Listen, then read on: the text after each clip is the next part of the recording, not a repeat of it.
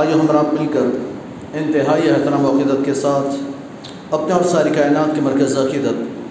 گمبد خزرہ میں آرام فرمانے والے آقا اور خدام جناب محمد رسول اللہ صلی اللہ علیہ وسلم کی بارگاہ بے کس پناہ ہوں جھوم جھوم کا درود کا ہدیہ شکر بازدان پڑھا محمد صلی اللہ علیہ وسلم محمد بعد جد والکرم وآلہ الکرام بارک وسلم صلاة و سلام علیکہ یا رسول اللہ صلی اللہ علیہ وسلم۔ عزم اسلامیہ ماہ رمضان مبارک کی آمد آمد ہے۔ ان قریب ماہ رمضان ہمارے درمیان موجود ہوگا۔ ماہ شعبان کا نصف حصہ گزر چکا۔ شب برات بھی گزر گئی۔ جنہوں نے جو کچھ مانگنا تھا، مانگا۔ دعائیں کرنی تھی، دعائیں کی، توبہ، استغفار، توبہ۔ معافی، مغفرت، رحمت، جو بھی حاصل کرنا تھا، بندے نے حاصل کیا، کچھ نے کیا، کچھ نے نہیں کیا۔ پھر ایک موقع اللہ تبارک و تعالیٰ ہمیں اپنی رحمتوں سے حصہ عطا کرنے کے لیے ہمیں دینے والا ہے۔ اور وہ موقع ماہ رمضان مبارک کا بابرکت مقدس مہینہ، کہ جس مہینے میں اللہ تبارک و تعالیٰ رحمتیں، وسعتیں، مغفرتیں اور جہنم کے عذاب سے نجات کا پروانہ عطا فرماتا ہے۔ اب وہ ماہ مقدس جب آئے، اس سے پہلے ہم ذہنی طور پر پریپیئر ہونے چاہیے تیار ہونے چاہیے کہ ہم اس ماہ مقدس کی کیسے تیاری کریں؟ بہت سے لوگ ماہ رمضان کی تیاری کرتے ہیں رمضان شروع ہونے والا ہے، تو دو چار دن، پانچ دن پہلے سے تیاری شروع، لیکن کیسی تیاری؟ بھائی کسٹر لانا ہے، گھاس لانا ہے، شربت کے باٹل بھی لانے ہیں۔ ہے نا؟ یہ لانا ہے، وہ لانا ہے۔ یہ سارے کھانے پینے کی آئٹمیں پہلے ہم لسٹ بنا لیتے کہ یہ ساری چیزیں ہمیں خرید کر لانی ہیں۔ تو ہماری رمضان کی تیاری ایسے ہوتی ہے کہ خریداری کیا کیا کرنی مارکیٹ جا کر آئیں اور سارا جو کچھ بھی لانا تھا وہ ہم نے خرید لیا۔ کھجور کا پیکٹ بھی آ گیا۔ اب یہ کھجور آج کل جو ہے نا، ہماری ایک فیشن ہو گیا کہ بھائی کھجور سے افطاری کرنا۔ تو کھجور سے افطاری کا مطلب یہ ہے کہ ہم پہلے کھجور کھاتے ہیں، بعد میں دبا دبا کر کھاتے ہیں۔ یہ ہمارا ایک سسٹم ہے۔ لیکن سرکار کے زمانے میں جو سنت طریقہ ہے، وہ یہ کہ صرف کھجور سے افطاری کرنا۔ اور کچھ نہیں کھانا، صرف کھجور سے افطاری کرنا۔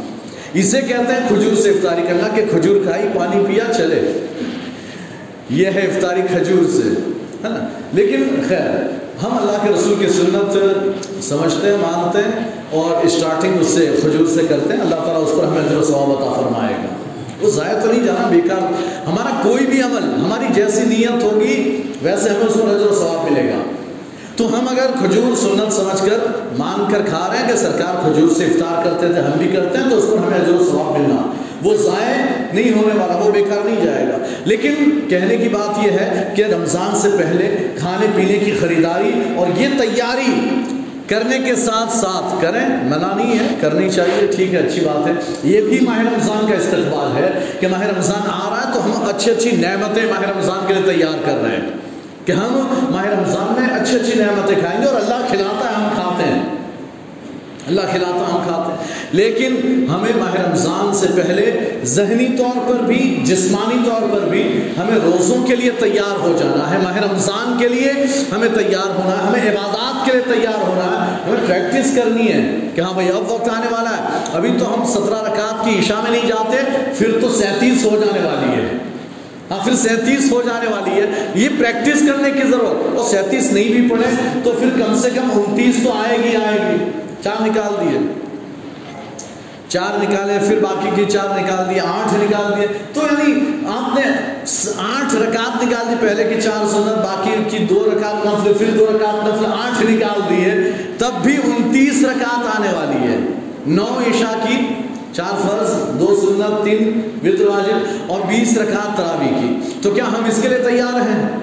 کہ ہم نے اس کی تیاری کی کہ چلو ہم تھوڑے سے نوافل رات میں عشاء کے بعد پڑھ کر، عشاء پڑھیں اور عشاء کے بعد چار رکعت ہی نفل ایکسٹرا سترہ کے علاوہ ایکسٹرا چار رکعت پڑھیں کہ تاکہ پریکٹس ہو جائے۔ ہمیں پھر وقت بھی دینا ہے، ہمیں پھر مسجد میں بیس رکعت پڑھنی ہے اور بڑی طویل طویل رکعتیں پڑھنی ہیں۔ ایک ایک یعنی کہ ایک رکعت میں تو ایک پارا نہیں ہوتا نا، لیکن بیس رکعت میں ہمیں سوا پارا پڑھنا ہے بعد میں ایک پارا پڑھنا۔ ہے یہ یہ تیاری ہم ذہنی طور پر تیار ہو، اگر ہم ذہنی طور پر تیار نہیں ہیں، تو پھر جب نیا نیا رمضان شروع ہوا تو خوشی گجاؤ رمضان تراوی شروع ہے تو آ تو گئے، لیکن اب کھڑے ہیں تو پھر حالت خراب ہے۔ یار، حافظ صاحب رکو کیوں نہیں کر رہے؟ ہیں حافظ صاحب رکو میں کیوں نہیں جاتے؟ کتنا لمبا کھینچ رہا ہو، کتنا سلو پڑھاتے۔ کل سے کہیں اور تلاش کرنا پڑے گا۔ کل سے کہیں اور دیکھنا پڑے گا کہ کوئی اسپیڈ والا۔ اچھا پھر باتیں جیسے ہی تراوی پڑھ کر نکلے، تو تراوی پڑھ کر نکلتے ہی باتیں شروع ہو جاتی ہے ملاقات ہوئی، اس سے ملاقات، اس سے ملاقات۔ ہاں کیسا رہا ہمارے یہاں تو بہت سلو حافظ، بہت سلو بہت ٹائم لگا۔ اور ہمارے یہاں حافظ اتنی اسپیڈ ہے راجدھانی۔ ابھی راجدھانی جو بھاگ رہی تھی یا علم تعلم کے سوا کچھ سمجھ میں نہیں آ رہا تھا۔ صرف یعلم تعلم تھا۔ تو ایسے قرآن سننے کا فائدہ کیا؟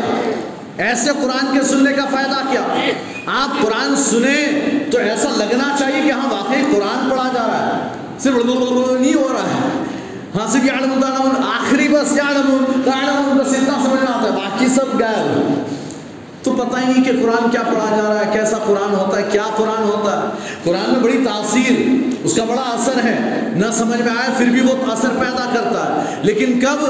جبکہ ہم اسے سنتے ہوں۔ لیکن یہاں تو یہی ٹینشن پڑا ہوا ہے، ایسے ادھر ہاتھ باندھا ہوا ہے اور تھوڑی دیر بعد پھر گھڑی پر نظر جاتی ہے۔ ہم نے شروع کی تھی، ہے نا، چالیس، بیتالیس پر شروع کی تھی حافظ صاحب نے۔ سینتالیس ہو گئی ہے، پانچ منٹ ہوئی ہے، بیتالیس سے سینتالیس۔ لیکن ابھی تک رکو میں گئے نہیں حافظ صاحب۔ ہاں دھیرے سے ایسی نظر اٹھتی ہے گھڑی پر۔ اور ہم حساب لگا رہے ہیں اپنی نماز میں کہ بیتالیس سے شروع کیا، سینتالیس ہو گئی، پانچ منٹ۔ ابھی تک رکو نہیں ہوا ہاں۔ اور جب جیسے ہی سلام پھیرا، عام نمازوں میں بھی، مغرب میں جیسے ہی سلام پھیرا، لوگوں کی نظر گھڑی پر جاتی۔ امام صاحب نے مغرب کی دس منٹ میں پڑھائی، مغرب دس منٹ میں پڑھائی مغرب کی دس منٹ مغرب تو شارٹ ہونی چاہیے آپ کچھ لوگ کہتے ہیں یا مولانا نا مغرب بہت لمبی پڑھاتے ہیں چھوٹی پڑھانی چاہیے، چھوٹی پڑھانی چاہیے۔ ابے گدھے وہ چھوٹی ہے، جو پڑھا رہا ہوں وہ چھوٹی ہے۔ اللہ کے رسول کو دیکھ جا کر سرکار سورہ تور پڑھا رہے ہیں۔ مغرب میں سورہ تور، جا کر دیکھ لو سورہ تور کتنی ہے۔ وہ سرکار مغرب میں پڑھا تو اوساتے یعنی کہ لوگوں نے بس اتنا جانا، اتنا سم یعنی سن لیا ہے کہ مغرب میں چھوٹی صورتیں ہونی چاہیے۔ لیکن وہ چھوٹی صورتیں کہاں سے کہاں تک ہے وہ بھی تو جان لو۔ ہاں وہ سورہ بینہ سے ناس تک کی صورتیں ہیں۔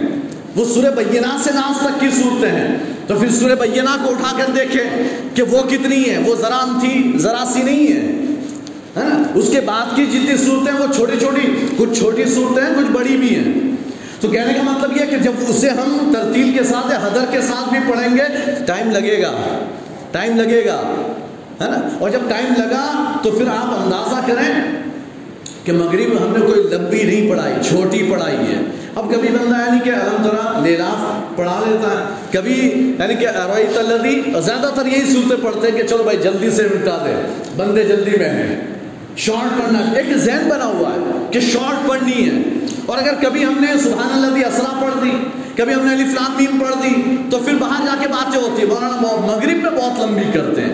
عشاء چلے، عشاء میں تو پڑھنی ہے، لمبی تو ٹھیک ہے، چونکہ عشاء میں آتے ہی نہیں ہے۔ تو کہتے ہیں عشاء میں لمبی پڑھے تو چلے.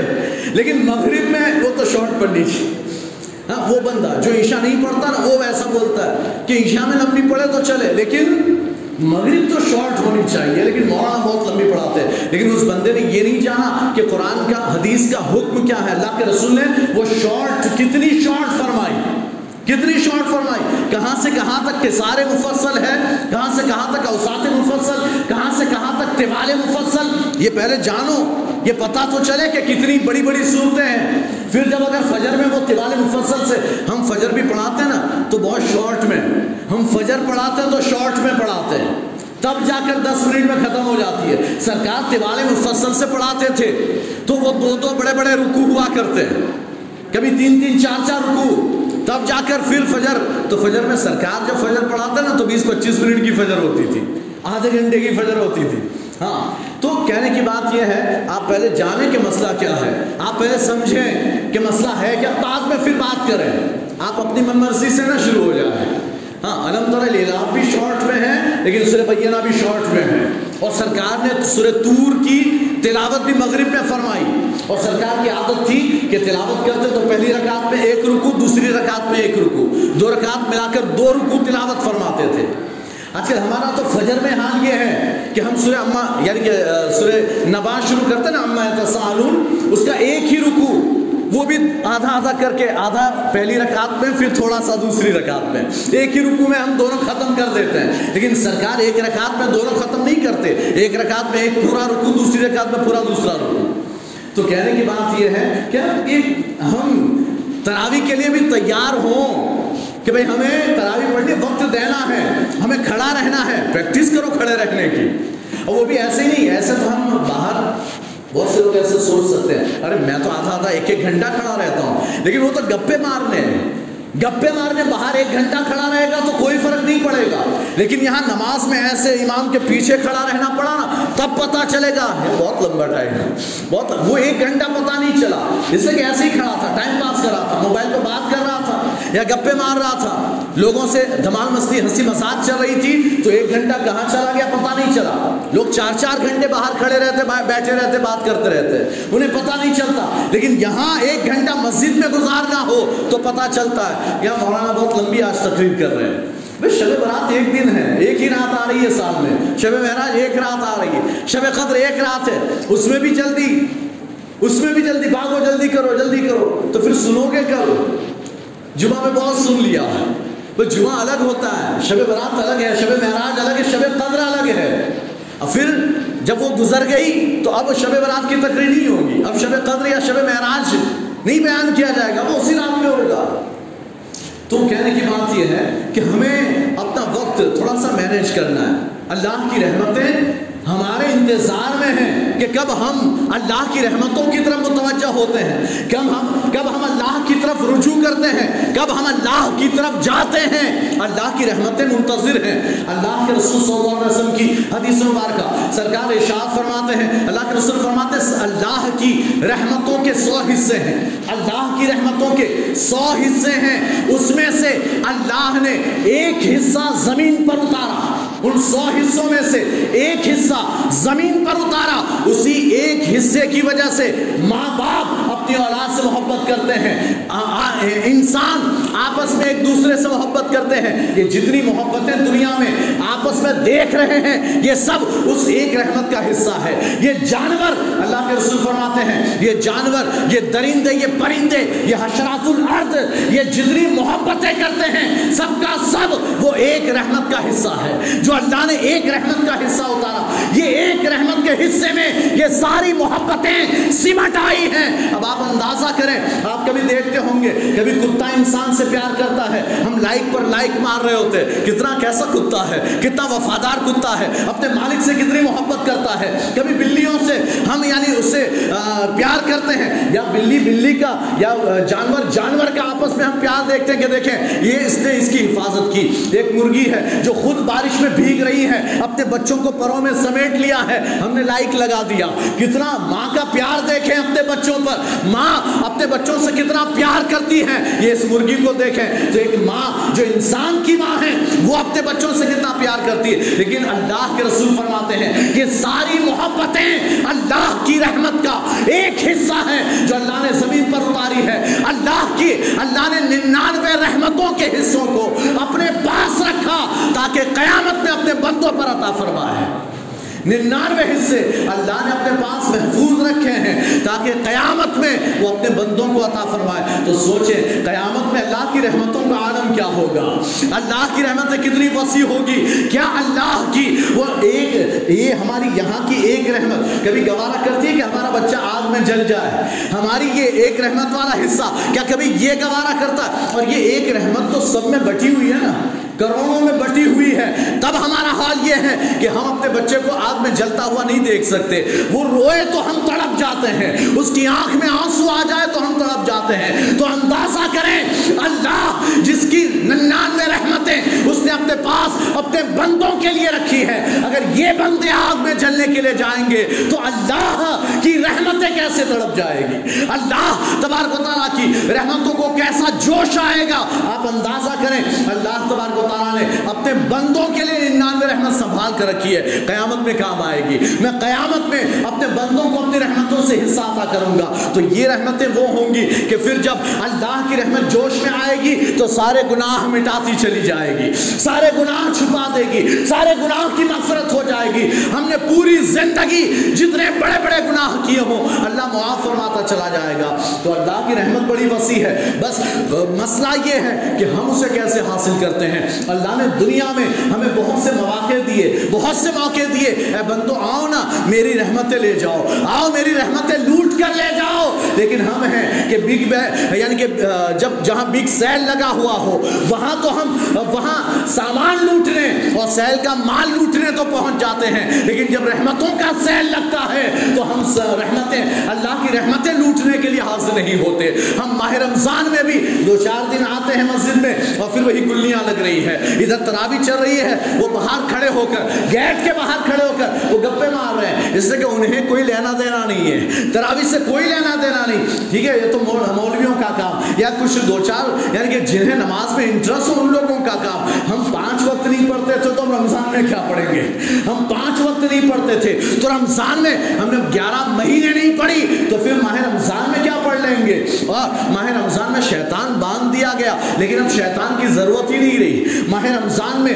شیطان کو زنجیروں میں جکڑ دیا گیا، لیکن شیطان کی ضرورت نہیں، وہ شیطان آرام سے ہنس رہا ہے۔ مجھے باندھنے کا کوئی فائدہ نہیں۔ میں نے ایک ایک کو شیطان بنا دیا ہے۔ ایک ایک کو شیطان بنا دیا۔ وہ خود ہی نہیں آئے گا۔ میری ضرورت ہی نہیں پڑے گی۔ مجھے جا کر کہنا نہیں پڑے گا کہ بیٹا نماز پڑھنے مت جا۔ نہیں، وہ خود ہی سوچ لے گا کہ مجھے نہیں پڑھنی ہے۔ وہ خود ہی سوچ لے گا، مجھے نہیں پڑھنی۔ تو دوستو، یہ ہم اللہ کی رحمتوں کی طرف لوٹیں۔ اللہ کی رحمت کی جانب ہم دوڑ کر جائیں۔ اللہ کی رحمتوں سے ہم زیادہ سے زیادہ حصہ حاصل کریں۔ اللہ تبارک و تعالی ہمیں اللہ کی رحمتوں سے حصہ حاصل کرنے کی توفیق عطا فرمائے۔ واخر دعوانا الحمدللہ رب العالمین، السلام علیکم ورحمۃ اللہ وبرکاتہ۔ ایک اعلان تو یہ ہے کہ